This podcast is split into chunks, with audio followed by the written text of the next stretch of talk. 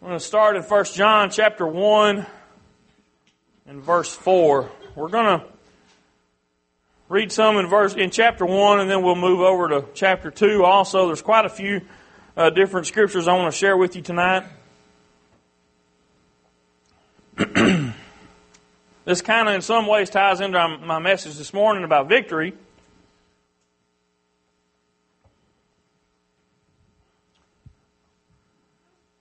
Let's just go on a little bit further. So, 1 John chapter 1, verse 4. In these things write we unto you, that your joy may be full. This then is the message which we have heard of him and declare unto you that God is light, and in him is no darkness at all. If we say that we have fellowship with him and walk in darkness, we lie and do not the truth. But if we walk in the light, and He is in the light, we have fellowship one with another. And the blood of Jesus Christ, His Son, cleanseth us from all sin. If we say that we have no sin, we deceive ourselves, and the truth is not in us. If we confess our sins, He is faithful and just to forgive us our sins and to cleanse us from all unrighteousness. If we say that we have not sinned, we make him a liar and his word is not in us.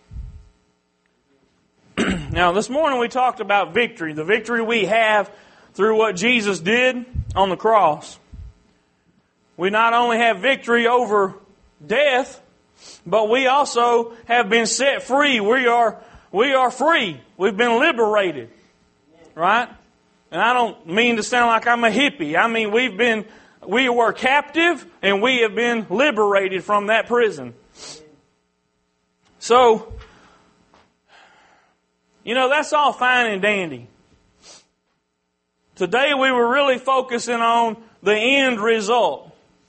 Being that it doesn't matter what we go through here, our freedom, our victory is in the end, right? But I want you to look at this scripture tonight. I want you to think for a minute. You know, sometimes we get tangled up in sin. All of us do. And I think this scripture reinforces that, that none of us have come to the point where we're above sin, right? It says if we say we don't have sin, we're a liar because we've all sinned. But if you look at verse 8, no, I'm sorry, not verse 8, verse 9. you see that sin sometimes begins to weigh on us. And rightfully so. It should, right? Yes. We should feel conviction in our heart when we have sin in our life. But sometimes not only do, see, we, we will sin and we will then confess our sin and we're forgiven, but sometimes that guilt still remains. The guilt still remains, right? That's, that's evidence of the damage that sin has done in your life. That's evidence of that little bit of foothold you've given to Satan because he's still beating you up over it. But I want you to look at verse 9 again. It says, If we confess our sins, He is faithful and just to forgive us our sins and to cleanse us from all unrighteousness. You know what that tells me? That reinforces that victory today, that it's not just for end times, it's also for right now. That victory, see, we may mess up. Sometimes we do things we shouldn't do. And we rightfully have to go to God and ask that He forgives us of it. But you know what? We ought to leave it right there. Because if we get up and we've been forgiven, we get up and we pick that baggage up with us and, and say, well, I just want to carry this a little bit longer because I don't feel like I've served my penance for what I've done. We're going about it the wrong way. We're ignoring the victory we have. See, the victory's been won. This morning I talked about winning a game, you know, a sporting event, basketball or baseball, whatever it may be. You, you win and you feel that, that joy well up within you. You say, oh man, we, we really did good, right? Well, in this scenario, you've won. You've received the victory, but you still feel like you're defeated. That's not the way we ought to be. Man, that victory is there. The victory's been won. We've, we, Jesus conquered not only death, hell, and the grave, but He conquered sin.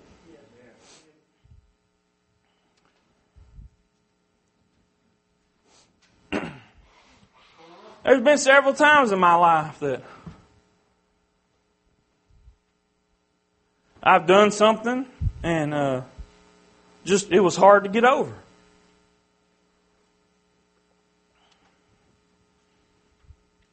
You keep saying to yourself, man, I just wish I wouldn't have done that. God forgive me. God forgive me. And he's, what are you talking about, Kevin?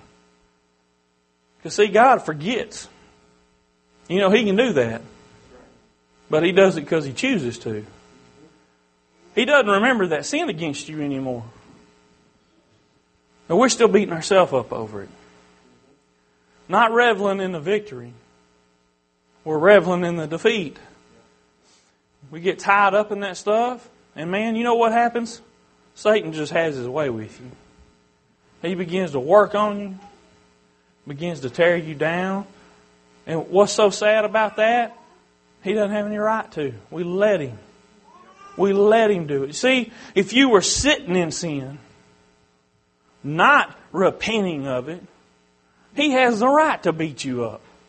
Because you stepped out of that grace. You stepped out from under the protecting arm of Jesus and went and wallowed in sin.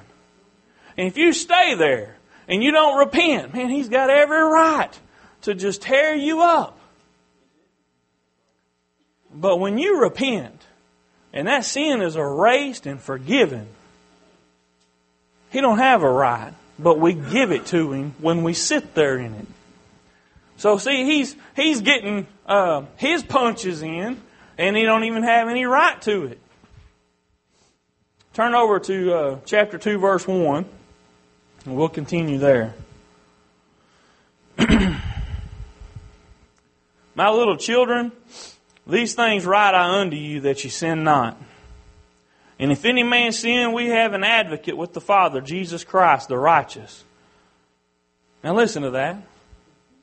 You see, John's not telling them, oh man, go ahead and do what you want to do. That's not what he's saying. He's saying, I, I don't want any of you to sin, but if you do, Praise God, we've got an advocate. Jesus Christ the righteous. And He is the propitiation for our sins. Do y'all remember what propitiation means? It's an appeasement for wrath. You see, God had a right to be angry and to express His anger towards you in wrath because of our sinful nature. He has a right to that. But Jesus was the appeasement of that wrath. You see, there's sometimes that my kids will do things to make me angry. But you know what? They can do one little thing, and all of a sudden that anger begins to subside. They can say, I'm sorry. I didn't mean to do it all of a sudden, see, one little act can, can change how I feel toward them. Jesus was that appeasement. He took that wrath upon himself.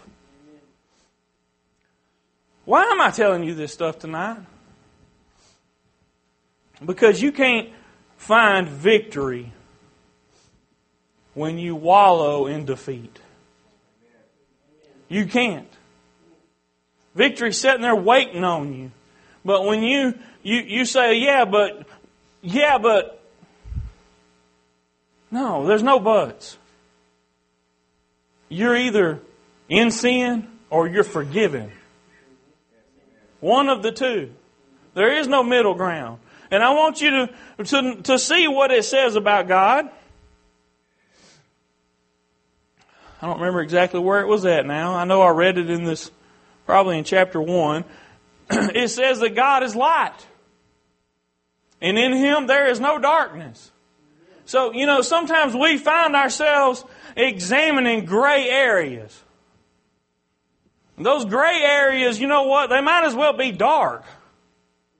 Because in God there is no darkness. And you see, in order to have gray, there has to be some level of darkness. Some level. So the next time you find yourself examining a gray area in your life, saying, well, maybe this ain't too bad. That's not godly. You might get away with it a time or two, but it's not godly. You can't say this is righteous, this is undefiled, this is pure, this is holy, because if it was, it wouldn't be gray. It wouldn't be gray, it'd be light. Alright, where was we? He is the propitiation of our sins, and not for ours only, but also for the sins of the whole world. The whole world. Who was, what was John? He was a Jew, right? That means everybody else. So when he says us, he's talking to us Jews. Everybody else, Jesus paid the price for them also. And hereby we do know that we know him if we keep his commandments. He that saith, I know him, and keepeth not his commandments is a liar, and the truth is not in him.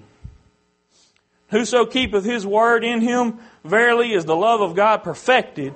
Hereby we know that we are in him. He that saith he abideth in him himself also, so to walk, even as he walked. Go down to verse 12. I write unto you, little children, because your sins are forgiven you for his name's sake. Your sins are forgiven you for His name's sake. Brother John's talked about that in Sunday school quite a bit lately. We've been talking about how the Lord is our shepherd. We talked about Psalms 23. We're working our way through it. And you know, uh, one thing he's pointed out is that he takes such good care of us and loves us so much and has done so much for us not just because He loves us, but for His name's sake, because He is who He says He is. If He were to do any less, then guess what? God would be a liar. But our sins are forgiven for His name's sake. His Son came and died, and you know what? He said, Our sins are forgiven because of Him. So He's going to remind you right now your sins are forgiven because of what Jesus did. Skip down to verse 15.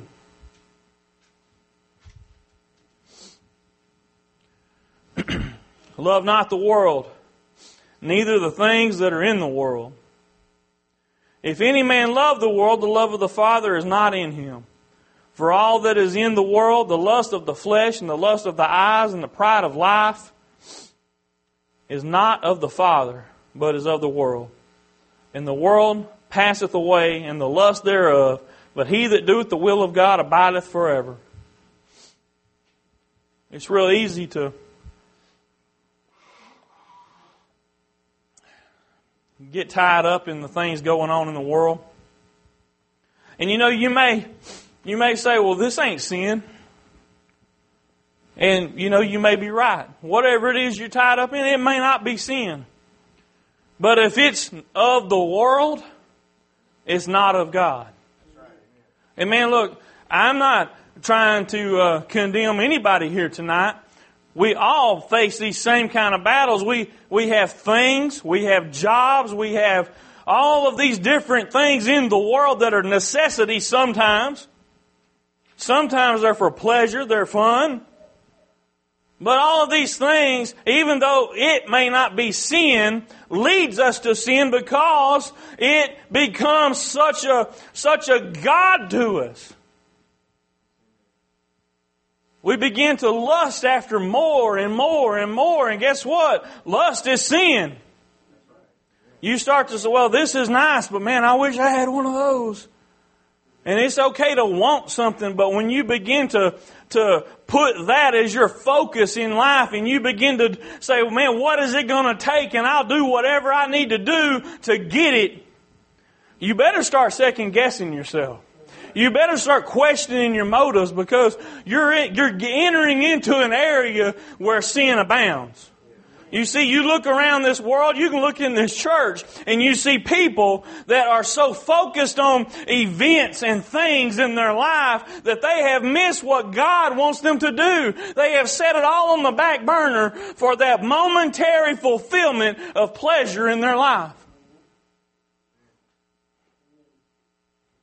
And as they look to those things, they think, man, this is going to be it. This is going to be the, the very thing I need. And when I get it, it's going to be so awesome.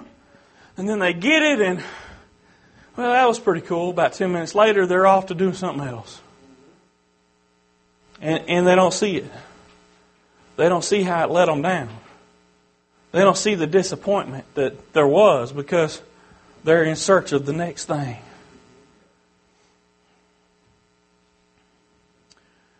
I got a new TV a while back. And some of y'all would probably see it and think, man, that is a huge TV. But you know, I got that TV. I looked at the store, man, that's nice.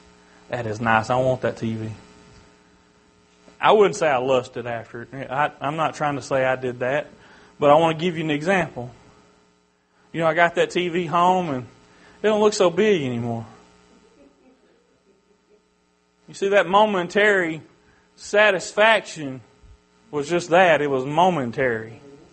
I'm already looking at that TV thinking, you know, a few more inches, that thing, that'd be pretty nice then. If I'd have got, if I'd have got the 60 inch instead of the 52 inch, you know what I mean? You, that's how we do in this life. We, we look at those things and say, oh, this is so nice, but you know what? That one will be a little bit better. That'd be so much better. That's, that's really where I want to be, right? And it may not be with things. It may be your job. You may say, well, man, you know, my job's okay, but I wish I had this over here. And all along, God is saying, you know what? If you get that job, here's the damage that's going to be done in your life. If you get that possession, here's what you're going to have to pay for it. And I ain't talking about financial things. I'm talking about spiritual sacrifice. And we find ourselves in the middle of that stuff all the time.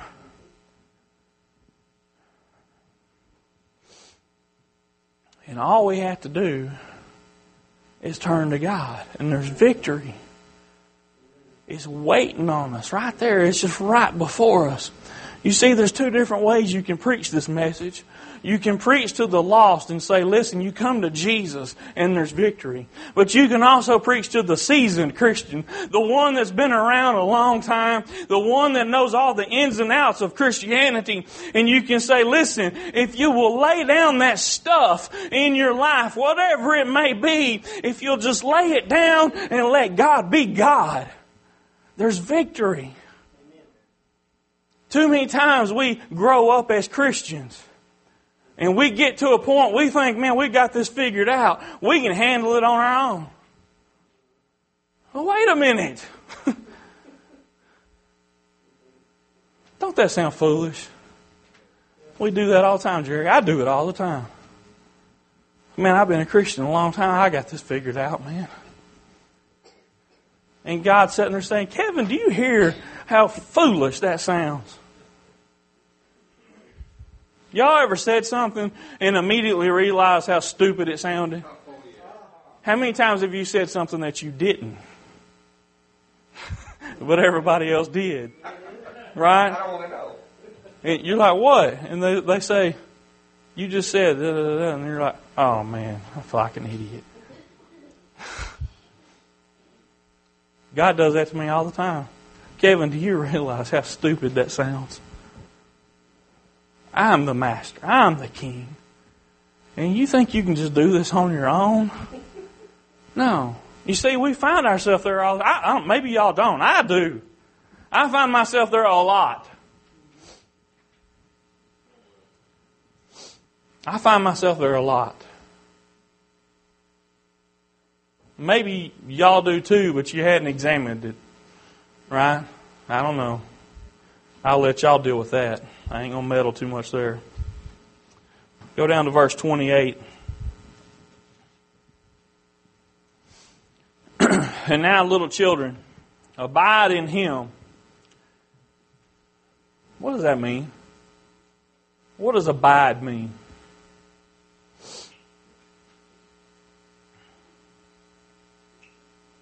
Anybody? Y'all give me give somebody give me some words.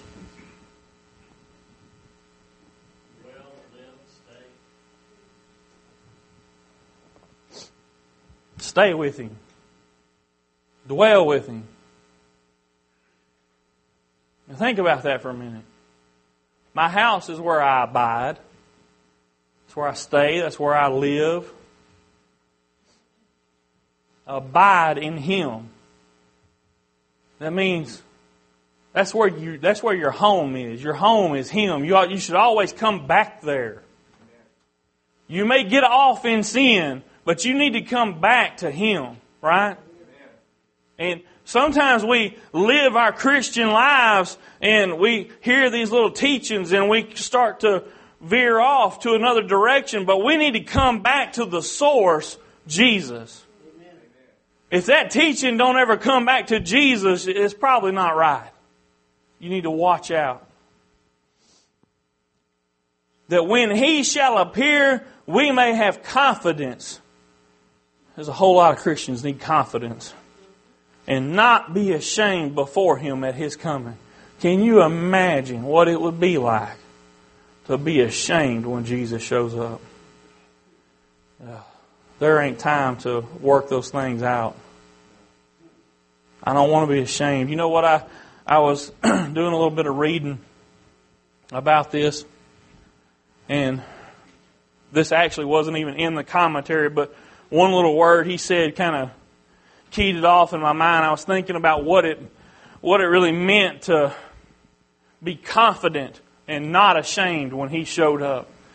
And you know, we always talk about the bride of Christ and how the church is the bride of Christ. And I got to thinking, you know, what would it be like when there's a wedding and the bride shows up and her beautiful dress is just all stained and and she fell down in the mud before she came in. Her hair's all a mess and how how would she feel?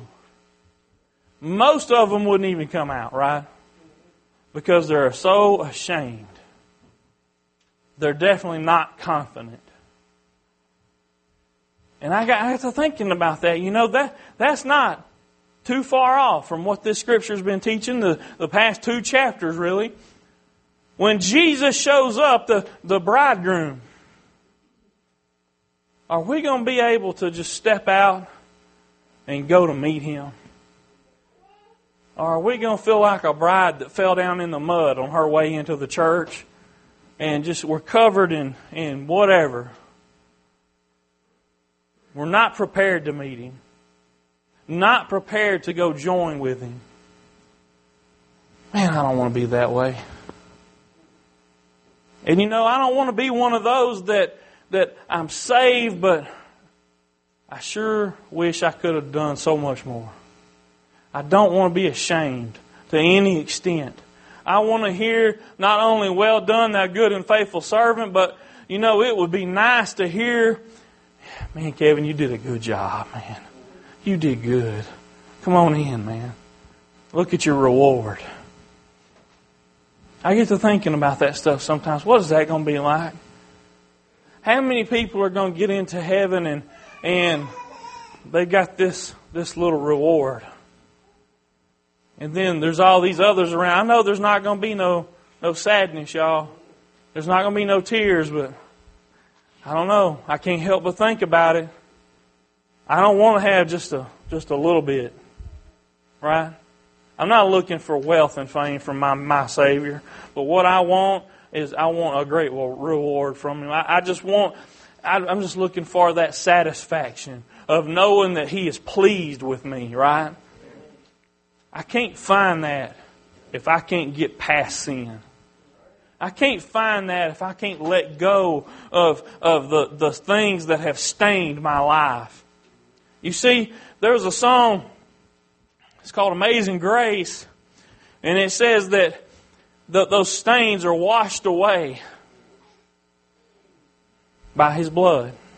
I'm putting that in my terms. Those stains are washed away.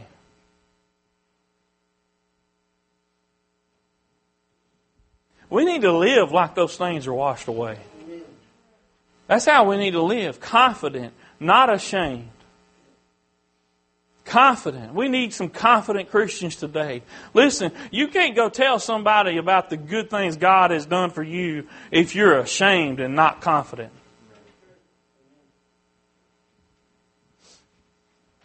Because the first time they're going to ask you a question, you're going to start to stammer.